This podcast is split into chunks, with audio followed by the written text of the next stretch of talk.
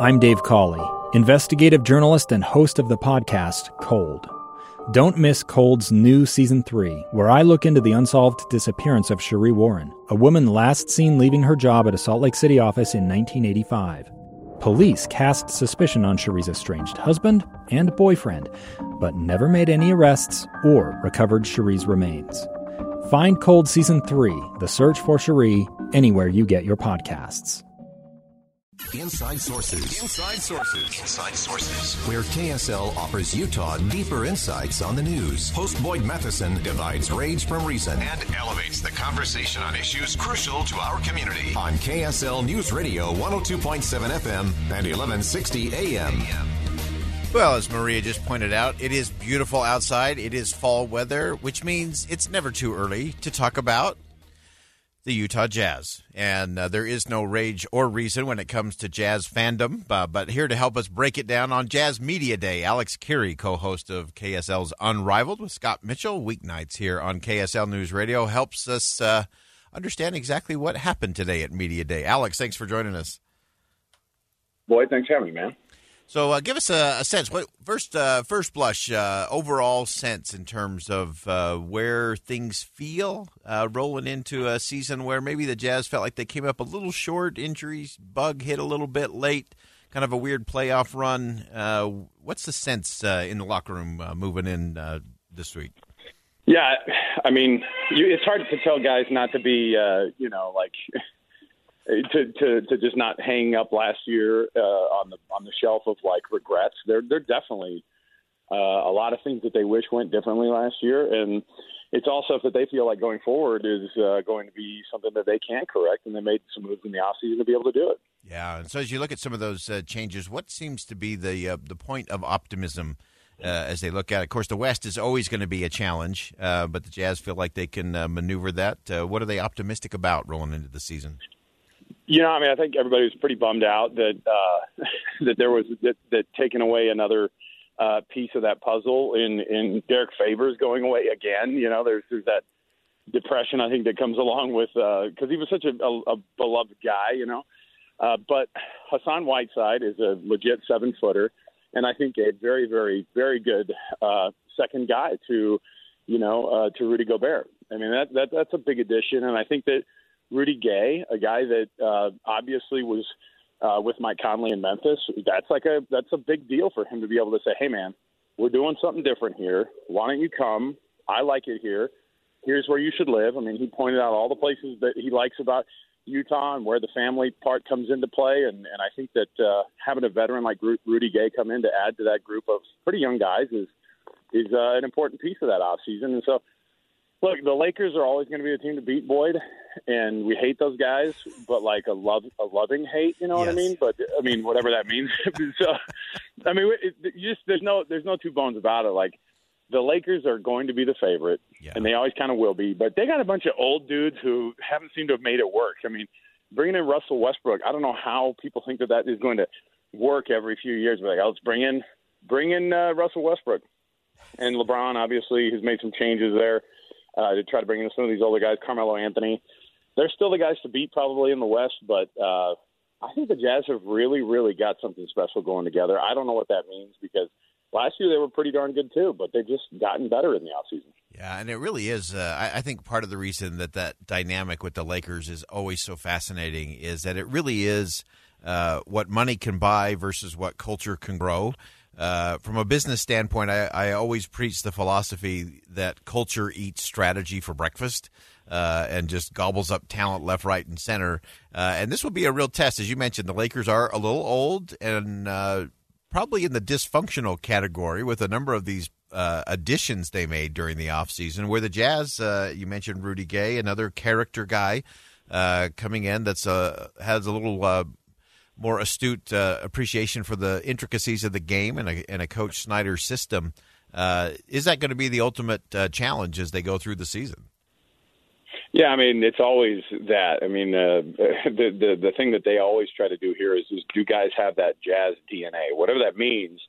They kind of know what that means. Like when they bring guys in, they go, "Is it going to work here? Is this guy going to understand?" Like this isn't a great party town. This is uh, and we don't party. This is Coach Quinn Snyder here, man. Like he reminds a lot of these guys of the college coaches they had, which is just you know the the the they're just grind it out like hey uh let's let's put let's get down in the lab and start working things out. And what the culture part of it is interesting because you know that, that the jazz don't sell the jerseys that everybody else does right? They don't Right. sell the same type of what they do is they have a very uh, astute fan base who is massively passionate about about who they are. They're not like a worldwide brand. I mean, although it becomes more so, it's one of those things that they, that I think it, it, it's a hard balance because you want these guys. It's a perfect place for them to focus on basketball. And Donovan Mitchell is like one of those guys that you just try to figure out. Hey, man, are you happy? Are you happy here? Like we're like the we're like the, the desperate, uh, you know, boyfriend going, "Hey, man, like We're good, you're right? not going We're to leave good. me, are you? yeah, yeah, all the time.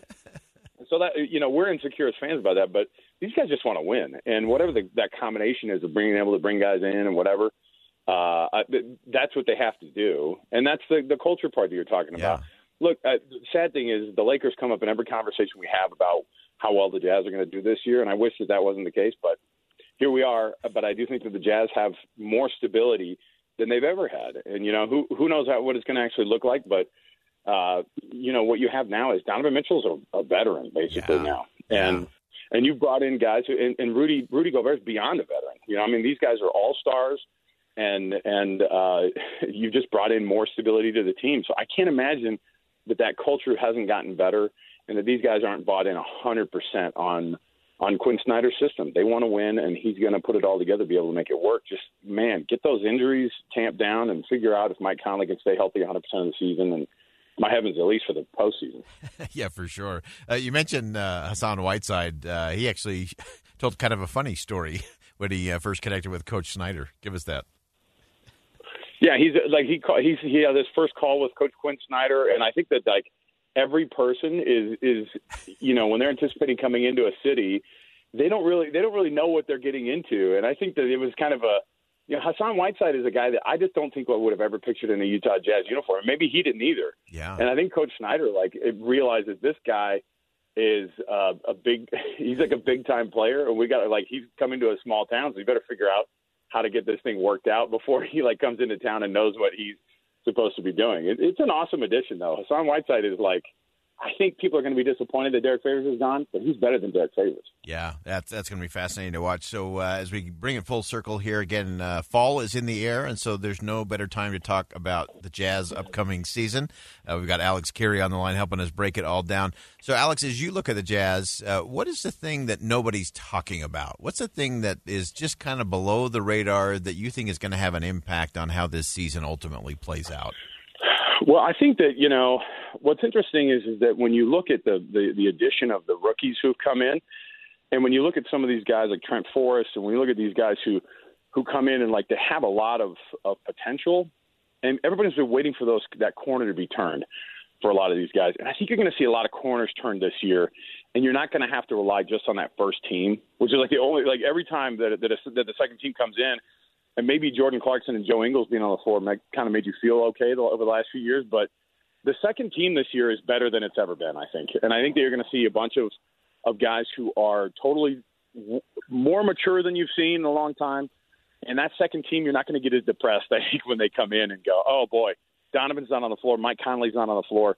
Uh, Jordan Clarkson may be off or something like that. I mean, you know, we saw games of him being hot and cold last year. So, um, I think that that second team, which has always been a, a big fall off, I think in the last couple of years, it was less so last year, but I think that you'll feel a lot better about a second team coming in and the people replacing that that uh, that first group of guys.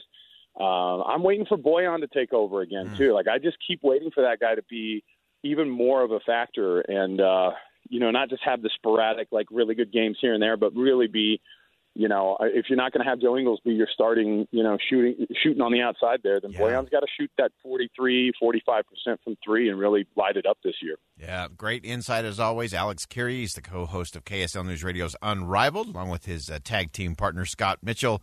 Uh, you can catch that every weeknight here on KSL News Radio. Alex, thanks for helping us break it down because it is fall and it is about time to talk about the Jazz. Thanks for joining us I today. keep telling everybody. I keep telling everybody. Look, I know you forget about it. I know you forget about it because right now we're in football mode, but basketball is a couple of weeks away. The twentieth is their first real game. Wow. Of December, they're already start or of uh, October. October. They're already starting up uh, preseason. They're already starting up preseason here on October fourth. So uh, that's like uh, next week. We're so here. Next figure is now. Out. Figure it out, Jazz fans. Yeah, let's get there. All right. Awesome. Alex Kirry, thanks for joining us. We're step aside for one last commercial break. When we come back, we're going to talk about hurry sickness. Do you have it? How do you fix it? Find out next. Two years ago, Americans watched in horror as a crisis unfolded at the Kabul airport. She was tear gassed and beaten. Images of thousands desperate to escape Taliban oppression filled our news feeds. More than 80,000 Afghans made it to America. But the story didn't end there. It was very cold. There was no power, no heat. Who would help our newest neighbors? I'm Andrea Smardon. In Stranger Becomes Neighbor, you'll hear the stories of some remarkable refugees who left their homes and their dreams behind only to start over from zero. Their only possession was three blankets. And you'll meet Americans who stepped up to help them. You want me to come when you deliver your baby. What can one person do in the face of an international disaster decades in the making? That's Stranger Becomes Neighbor. Find us at kslpodcast.com. Follow us on Apple Podcasts or anywhere else you listen.